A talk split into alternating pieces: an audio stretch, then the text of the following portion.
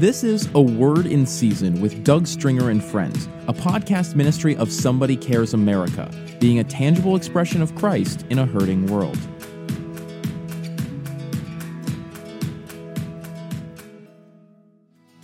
Let's make sure you are receiving episodes as soon as they are live. You do that by clicking subscribe. I'm going to give you a second and you go subscribe. Now that you have become a part of the Word in Season team, would you take a moment to rate and write a review of this podcast? This shows the platform you are listening through that you want more of this kind of good news and will help to promote a Word in Season with Doug Stringer and friends to a broader audience. Thanks so much for subscribing, reviewing, rating, and listening. Now enjoy today's episode and share it with a friend. Welcome to another Word in Season with Doug Stringer and friends. Today, I'd like to talk a little bit about keeping your vision of destination or holding on to your dreams.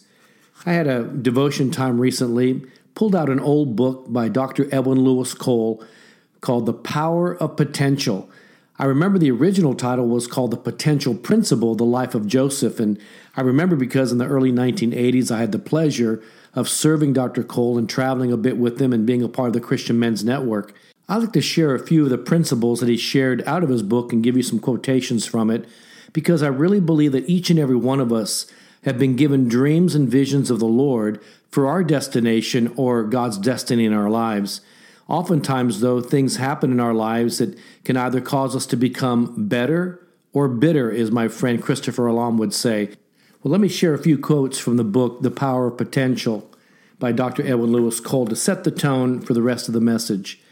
He says, The more we base our life upon principles and less upon personalities, the straighter our course will be.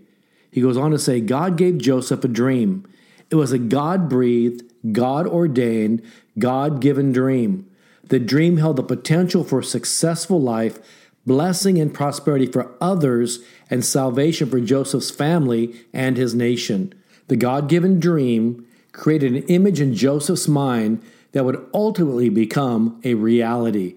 It was real in Joseph's spirit before it became real in his flesh. Scripture teaches that God is the author and finisher of our faith.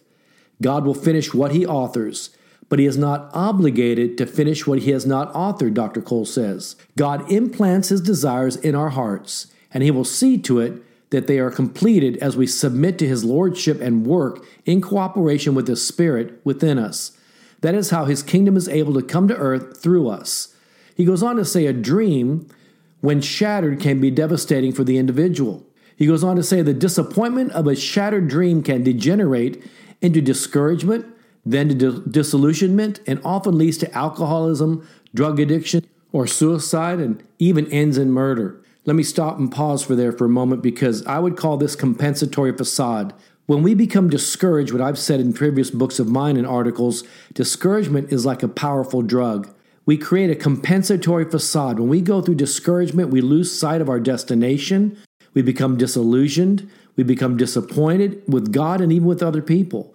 If we lose sight of where we're going, we'll never accomplish the destination or destiny God has for us. So, discouragement is that powerful drug, and we create a compensatory facade we end up compensating on the outside for the insecurities or lack on the inside. And so we'll cover up with alcoholism or drug addiction, promiscuity, or other things. Those are always outward expressions of an inward brokenness. Let me go back on to what Dr. Cole says in his book, The Power of Potential The Life of Joseph. He says, Without a dream for their generation, Young people have nothing to which to put their faith and nothing on which to base their hope. Like Joseph, who received a God given dream, in his youth, today's young people need to seek God for their dreams. And then Dr. Cole says, Every leader knows there is a price to pay for that leadership, whether in a secular or sacred place of leadership. Joseph's price was spending 13 years in intense confrontation with temptation and accusation. This was his testing time and God's proving time. Then Dr. Cole says all testing is based on resistance. It's a kingdom principle. Scripture says, Submit yourself therefore to God, resist the devil, and he will flee from you. This means your ability to resist the devil is proportionate to your submission to the Lord. I can look back at my own life and see areas where God was proving me as I was going through testing times. It's not always easy, but it is the crucibles of experience become a life lesson that if we learn from them become part of our life message. There are so many things that we can take away and learn in our lives, and rather than becoming bitter, we should become better. And I'm going to share some of that and even a story about Christopher Alamand when he was imprisoned for one year in a Pakistani prison because he'd become a Christian. We live in a world of crisis, but this presents us with an opportunity we must not waste. We are called to be the light of the world, filled with the Spirit of God, a city on a hill. Light always shines brightest amidst the darkest hours. As we draw closer to God and reconnect with our families, let's remember to care for the most vulnerable. Somebody Cares chapters and partners continue to bless our communities with much needed supplies, including N95 masks to our medical professionals, food and essentials for our senior citizens and families, encouragement and friendship for those who feel alone. You can be a blessing too. Give today at somebodycares.org.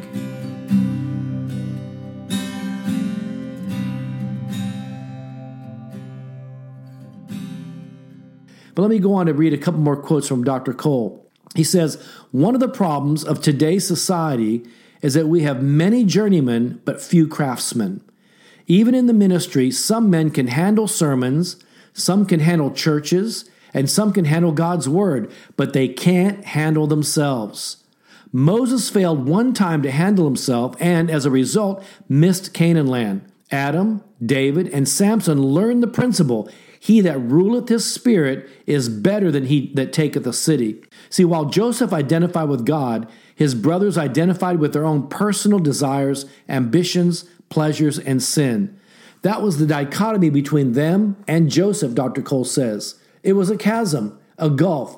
They could never understand their brother Joseph. They had an entirely different perspective of life. When Joseph told his brothers his dream, their jealousy of him turned to hatred. You see, jealousy is more dangerous and cruel than anger. Jealousy is vicious, and flattery disguised is hostility. Beware of each, Dr. Cole says. Then he says, their portrait of Joseph was colored by their own selfish, lustful, petty spirits.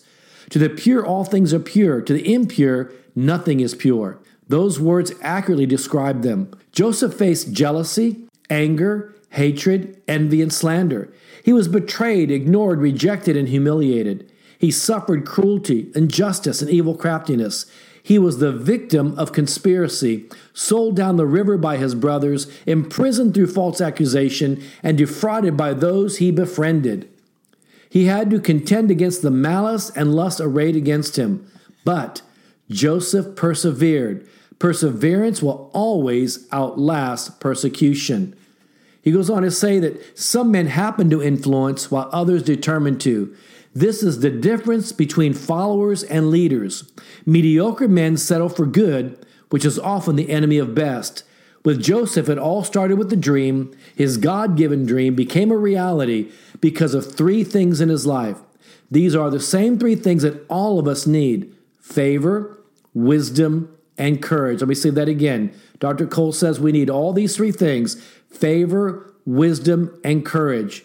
God's favor is always bestowed as a gift and can never be earned. That's why it's called grace, which means unmerited favor. Rereading this book by Dr. Cole, where I just gave you some of the quotes from the book, brought back a plethora of, of memories of my time working with Dr. Cole, and I still have the pleasure of being a part of the Christian Men's Network around the world and involved in the board of the Global Fatherhood Initiative that's part of the Christian Men's Network. But something he said here, it, I see about the importance of favor, courage, and wisdom. And I realize that for that to happen, we have to keep a perspective beyond our circumstances, including the fact that we need to be persevering in our leadership. I wrote in one of my articles last year about the importance of leading in difficult times. I said perseverance is defined as persistence and steadfastness in doing something despite difficulty or delay in achieving success. To persevere in leadership, we need persistence, staying power, purposefulness, patience, diligence, and commitment. And the, one of the mottos of my personal life, as you know, has been my desire to win or succeed must be greater than my moments of challenge. We all go through difficulties, we all go through challenges, but do we stay in that place of growing in character, keeping perspective of our destination, rather than letting circumstances dictate to us who we are? The other day, I was reading a, a blog that uh, my friend Christopher Alam put out, and I want to just read a portion of that too because I think it's it's pertinent to what we're talking about today. Christopher Alam had become a Christian. His father was a military general in the nation of Pakistan. And when he became a Christian, he was in prison for one year. And let me just read some of the things he wrote about in that year of being imprisoned. It says, I'm thinking about the isolation that many are living in these days and unable to go to church, etc. He said, I spent almost the entire year of 1976 in prison. It was unfair because all that I had done was to preach the gospel and bring Jesus Christ to people. And for that, I had to endure prison and torture. But then it was a Muslim country. I, as a prisoner, was not allowed to carry a watch or a calendar. So, as the days, weeks, and months passed, I never knew what date or time of day it was. There were no newspapers, TV, or radio either. I had no Christians around me, no services to go to, nobody to encourage me. Talk about isolation. And then he goes on to say, What I did have was a small Bible that I had smuggled in, and I had to keep it hidden lest the prison staff would see it and confiscate it from me. I would only take it out and read it when nobody else was around. I also spent time in prayer and encouraged myself in the Lord. I used to read my Bible, talk to Jesus, share my faith with my fellow prisoners. They were mostly murderers, political prisoners, and common criminals. My biggest victory that year was to be able to lead to Christ a very complex and hardened young man, a condemned murderer who was later hanged for his crime. I look back at those days of loneliness and isolation, of terrible and meager food, sleeping in a filthy cell, no showers, and a filthy outdoor latrine. Yet, God did some great things in my life because I threw myself upon His grace. I came out of prison a better man and a stronger Christian than I was when I went in. So, going back to the present day lockdown or isolation or quarantines, your attitude will determine whether you will come out of this as a bitter or as a better person. He goes on to say, I'm concerned at the tones of anger and bitterness which many people have. This lockdown has unfortunately made them bitter and not better. And he says, Do not allow that to happen to you. Look, you're not in prison. Nobody is torturing you. You can still serve the Lord, and you are still free as a citizen of a free country. Let me go back to something he said here in this blog the other day. Your attitude will determine whether you will come out of this as a bitter or as a better person. What a great statement. In fact, if there was a subtitle to this blog, it would be Hold on to your dreams, stay focused, become better, not bitter. When I look back at even the children of Israel when they came out of Egypt, they saw all the miracles of God, the protection from the plagues, the opening of the Red Sea, the closing of the Red Sea, the pillar of fire by night, the cloud by day. I mean, time and time and time again, God was revealing himself in very real ways and tangible ways to the children of Israel.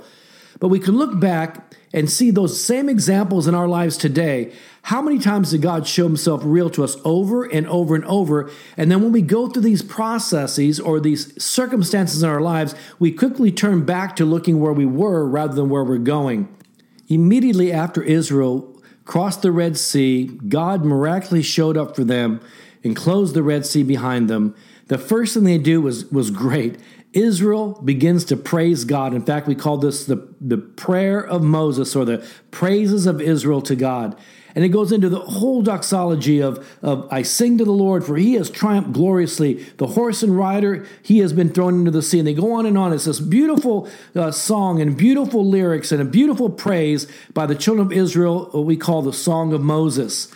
And then, right after all this praising of God, which is the right thing to do, to praise God in the midst of His liberty, in the midst of His deliverance, in the midst of His, his leading us in this greater place that He's taking us to, because God never delivers us from something without a plan to deliver us to something better. So God always had a plan for something outside of Egypt through the wilderness into a place called the promised land. In fact, when we look about the wilderness journey, there was at least six wilderness travels in Exodus, and I just want to talk about a couple of them. Right after they come out of the Red Sea, they're praising God, they're in an excited place, they're on their journey going towards the promised land, and immediately they go into place, the first wilderness is called the wilderness of Shur. It says in verse 22 of chapter 15, that Moses brought Israel from the Red Sea when they went out into the wilderness of Shur. And they went there three days in, in the wilderness and found no water. Now, when they came to Marah, they, they could not drink the water of Marah or the waters of Marah, for they were bitter. Therefore, the name of it was called Marah or bitter. The people murmured against Moses, saying, What shall we drink? So he cried out to the Lord, and the Lord showed him a tree. And when he cast in the cast the tree into the waters, the waters were made sweet.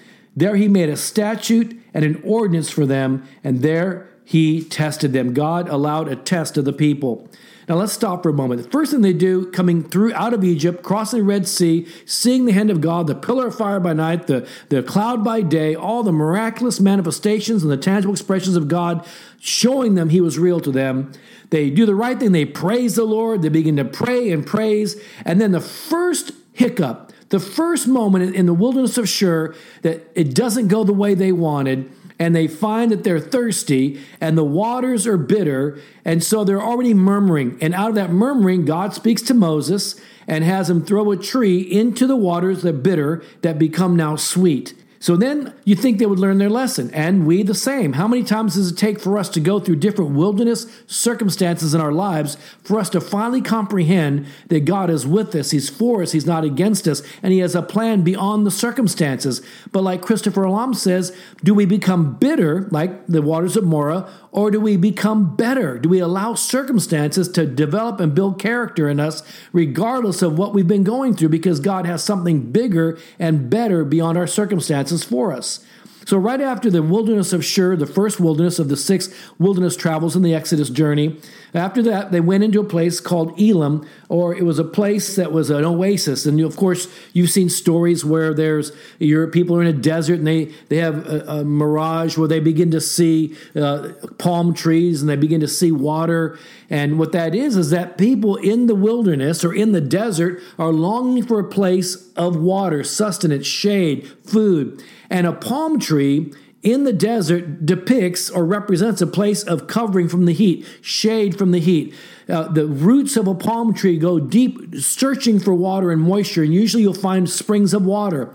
And then you have the date nuts, and you have other uh, edible nodules or edible fruit on the on the palm tree. So it's a place of sustenance and a place of shade and refreshing in the midst of your desert journey. So after they leave the the wilderness of Shur, God's already showed himself another showed a miracle to the people again, providing sweetness instead of bitterness in the water.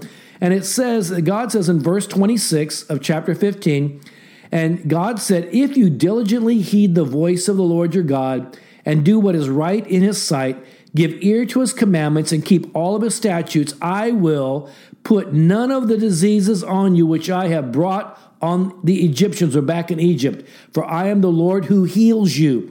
Let's remember, God sweetens bitterness, God heals us, and we know that from the work of the cross, power of the resurrection, as those who believe in the Lord, that He's not only our Savior and healer and deliverer, He's our liberator. He's the one that brings all these things in our lives through the work of the cross and the power of the resurrection. And then it says in verse 27 of chapter 15 of Exodus, then he takes them from the, the wilderness of Shur and he says, Then they came to Elim, the oasis of Elim, where there were 12 wells of water and 70 palm trees. So they camped there by the waters. So here they are in this, this been through all this anxiety, all this stress. They've been in quarantine in Egypt. They, they overcome the plagues. They cross the Red Sea. They're running for their life. God protects them and saves them and delivers them from their enemy.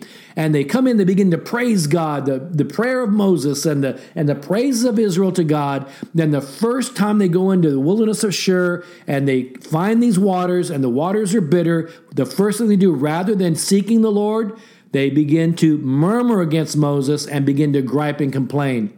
And God, still in His grace, provides for them and makes the bitter waters sweet.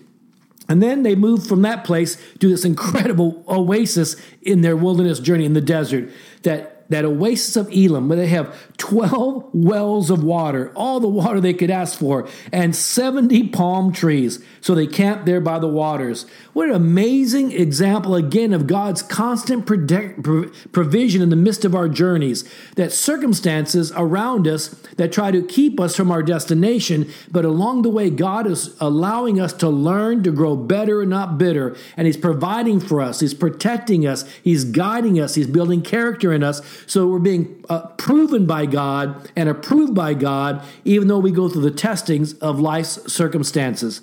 So now they're in the they're in an oasis. You can imagine they wanted to stay there, but see, God had a greater plan that this is just a temporary stopping place for their journey to go to ultimately the land of milk and honey, the land of Canaan, the land of promise.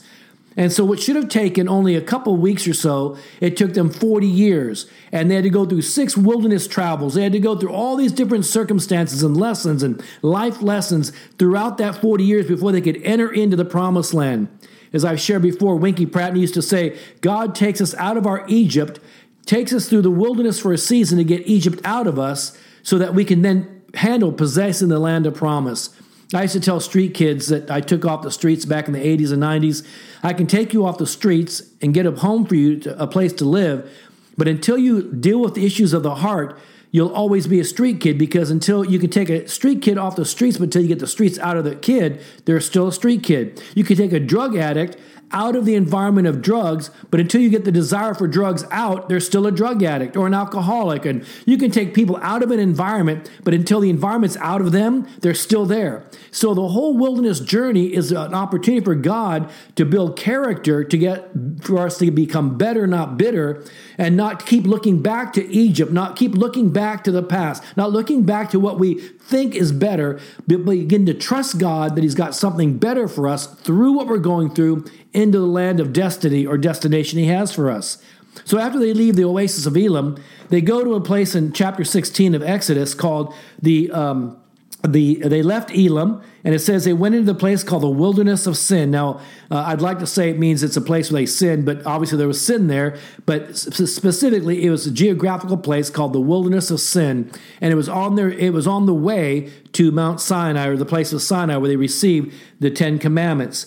It says in verse 1 of chapter 16 of Exodus, and they journeyed from Elim, the oasis they were just in, and all the congregation of the children of Israel came to the wilderness of Sin, which is between Elim and Sinai, on the 15th day uh, from the time they left the land of Egypt. Now, all this within the first 15 days the Red Sea crossing, uh, the closing of the pass to them, going into praising God, then wilderness of Shur, murmuring against God. God turns the bitter waters into sweet waters, takes them into the place of the oasis of Elim with all these great wells of water and 70 palm trees and shade and in the midst of their desert. And then they move into the place called the wilderness of sin. And it says that in the verse 2 that the whole congregation of the children of Israel murmured again against Moses and Aaron in the wilderness. Now they're in the second wilderness called the wilderness of sin. And the children of Israel said to them, Oh, that we had died by the hand of the Lord in the land of Egypt, where we sat by the pots of meat, and when we ate bread to the full. For you have brought us out into this wilderness to kill this whole assembly with hunger. So here they're already beginning to murmur and complain again. This is their second time that they're actually griping and complaining after all the miracles, the deliverance, and, and God's leading them to a land of milk and honey, a land of promise, a land of destiny, and they're already complaining. It's not even 15, it's 15 days, and they're already griping and complaining again.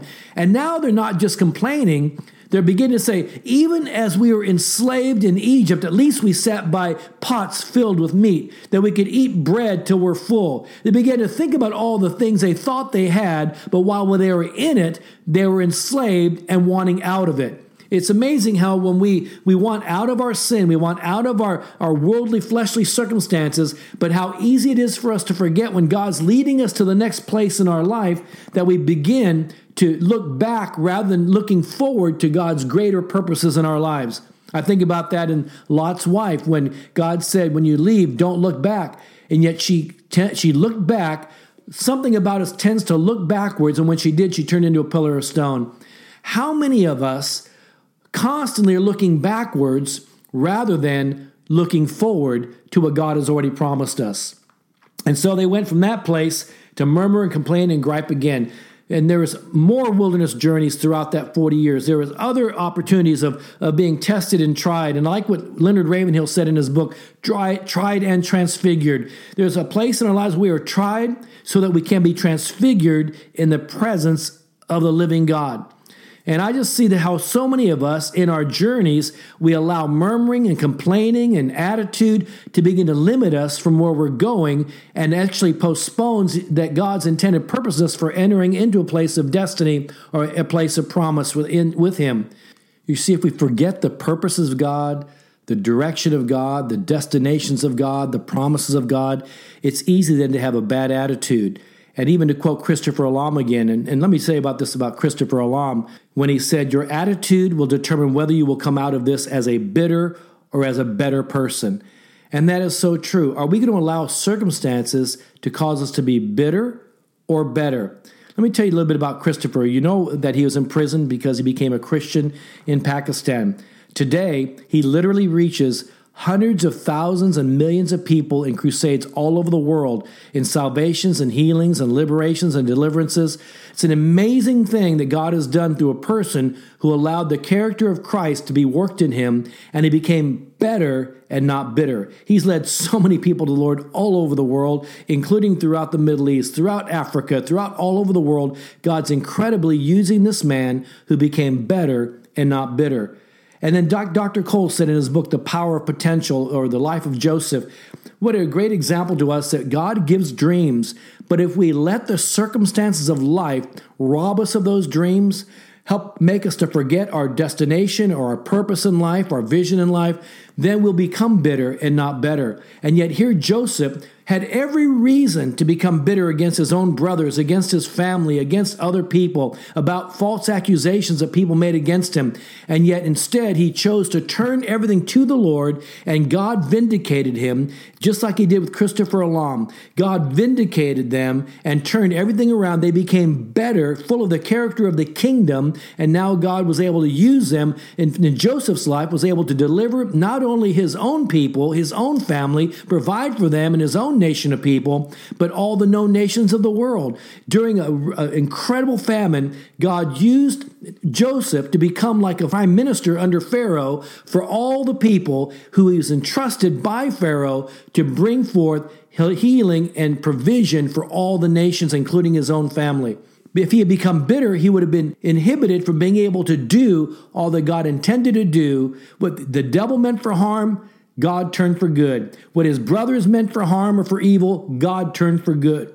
In fact, Joseph said that to his brothers. What you meant for, for wrong, God has turned it around for the good. See, we can become better, not bitter. It's about attitude, isn't it? I remember writing in my book, Leadership Awakening, and quoting Albert Einstein. He said, Weakness of attitude will always become a weakness of character. That's so true. We need to be a people who have a right attitude, know how to speak the life of God, to speak the word of God, to keep perspectives of God. So let me say again hold on to your dreams, keep your vision of destination, become better, not bitter. Let me tell you another story about one who became another spiritual father in my life in Houston. That's Bishop Roy Cossey Jr. He had nine children and he wanted 10 and his wife said, said no more. At nine, that was it. And so the big joke is now I'm kind of the adopted 10th child to Bishop Cossey's family. I had the pleasure of officiating one of his daughter's weddings. I had the pleasure of uh, also helping to set her in and ordain she and her husband as the new pastors of Latter day Deliverance Revival Church after Bishop Cossey went through the gates of splendor to be with the Lord uh, had the pleasure of interfacing with so many of the children. And in fact, there's many years ago, during the days of the Jim Crow laws, that the there was two primary movie theaters that people of color, primarily African Americans, had to go if they wanted to go to a movie, and one of them was Lyons Avenue Movie Theater. And during that time in the 60s, they were closing down, and it was a dilapidated building that used to be called Lyons Avenue Movie Theater in the fifth ward at that time called the Bloody Fifth Ward in the Houston area. And so God spoke to Bishop Roy Cossey as a young minister to go down there, buy that old movie theater that was a, a, semblance of, of racism and segregation and turn it into a church and say, one day, this building that was a place of segregation in the midst of all the racism and prejudices of the day, he said, one day in this predominantly African American community, one day, this will be filled with people from all denominations and races and backgrounds and worshiping God together. He held to that dream. He had a dream. He bought that dilapidated building, turned it into a wonderful church, and over the years, that whole community has been transformed. Other churches have moved in, other churches have stayed put, and you've seen the presence of God's kingdom through God's people transform of a community that once was called the Bloody Fifth Ward, once a place of segregation, is now a place that has become higher in value, real estate value, a place that people want to live again. And he stayed in that place when he could have gone to the suburbs. God called him to stay there and in the Lyons Avenue Movie Theater, turned it into Latter day Revival Church, and he stayed faithfully there. And he raised all of his children to be reconcilers, not to let the bitterness or the wounds or the sins of other people keep them from being all God wanted them to be. As an African American leader, he had a network of pastors that looked to him. He was a father in the city, and he began to influence people from all over the region and all over the nation because he was a man faithful to a dream, and he never let anyone take that dream from him. He was a great influence in my life, and one I highly regarded and respect. I've written about him before, written articles about him, wrote him about in previous books. But one day, unbeknownst to me, that this dream that he had back in the 60s that one day his congregation, his church, would be filled with a multi ethnic gathering of worship. And unbeknownst to me, separate from him, his daughter, Dr. Karen Kossie-Chernyshev, she is a professor at Texas Southern University and a professor at Rice University. She had a vision that one day there would be a multi ethnic gathering of people coming down Lyons Avenue. She, in her own words, saying in a predominantly African American community, and she, in this dream, she saw a multi ethnic gathering of people coming down Lyons Avenue into Latter day Deliverance Revival Church, once which was called Lyons Avenue Movie Theater. So she held on to that. She pondered that in her heart. Her dad had a dream in the 60s when he bought the building and transformed that community and bought up properties and began to turn them around and see a transformation of the community. He pondered it. And one day, we were all together, and it was in that meeting in 1999 when we had pastors and leaders from every denomination, ethnic background. We happened to gather at Latter day Deliverance Revival Church, and in that evening, Dr. Karen Kossie-Chernyshev and Bishop Roy Kossie, Kossie remembered their dreams and the visions God gave them and realized this was the beginning of a great journey and the great breakthrough they'd always been believing for. But see, like Joseph, Bishop Roy Kossie Jr. never lost his dream circumstances, Jim Crow laws, racism, all these things are taking place, the bloody fifth ward, crime. Yet he knew what God called him to do, and he kept his vision of the promise and the vision of the destination. And as a result, he saw his dreams fulfilled. He went to be with the Lord a couple years ago, but with his own eyes, he began to see all the dreams, the visions God had given back in the 50s and 60s become a reality. Don't lose your vision of destination. Hold on to your dreams. Remember, you're a part of the kingdom of faith, not the kingdom of fear. Faith is, is a substance of things hoped for and evidence of things not yet seen. We are people of faith. Dr. Edwin Lewis Cole used to say this that the kingdom of darkness promotes fear, but the kingdom of God is light and promotes faith. It's a, it's a kingdom of faith. And he said that faith is, a, is believing those things you cannot see will come to pass. But the kingdom of darkness and fear is believing those things you cannot see will come to pass. It sounds like they're saying the same thing, but they're two opposing kingdoms. One is the kingdom of God and light, the other is the kingdom of darkness and the devil. So faith and fear is believing those things you cannot see will come to pass. But we're not a people of fear, we're a people of faith. Hold on to your dreams. Hold on to the promises of God. Hold on to your destination. Don't let the circumstances or the wilderness journeys in your life cause you to murmur and have a negative attitude, but keep your vision of destination. Be a person who praises God through the circumstance. Be a person who continues to speak the word, live the word, ponder the word, hold on to the word. Let the word wash your mind because God has a purpose far beyond the current circumstances we might be going through. Let's hold on to our dreams. Let's keep our vision of God's promises and destination. Let's not let the wilderness circumstances or different wilderness moments in our lives dictate to us who we are. Let's ponder in our hearts God's promises. Remember, He's delivered us from Egypt to get Egypt out of our hearts in the desert so we can handle possessing the land of God's destiny or God's promise in the promised land. I'm going to be talking in the weeks ahead about a time to cross the Jordan River. What does it take for us to get ready to possess the land of promise? God is giving us breakthroughs no matter what we're going through, and we have a purpose greater than our circumstances because God is still bigger than our circumstances. If this podcast or my other podcasts have been a blessing to you, let us hear from you. Let us know. And also, would you go to my dougstringer.com and download some of my previous articles that I feel like are pertinent to where we're going through today? But also, you can go to our somebodycares.org, find out some of the tangible things that we're able to do in our network of ministries around the world, being a tangible expression of Christ in communities all over our nation and around the world. You are and I am truly part of something bigger than ourselves, and God's purposes are greater than our circumstances. And I believe that God is going to use you and use His church in greater ways than we've ever seen. Father, I thank you right now for the privilege and the honor of your calling. I thank you, Lord, that you've given us dreams and visions beyond our circumstances. God, keep us in a place of humble posture to walk in humility and the fear of the Lord, but also filled with the passion of God, the purposes of God, to look past our wilderness journeys, to look past any global or local or personal crises that we may ever go through. May we look beyond those things and see that you're still the God that is bigger than all those things, and you're the God that keeps your promise because your word is true. We hope you enjoyed this episode of A Word in Season with Doug Stringer and Friends, and ask you to prayerfully consider supporting the ministry at somebodycares.org or by texting your donation amount to 805 422 7348. Please join us again for A Word in Season with Doug Stringer and Friends.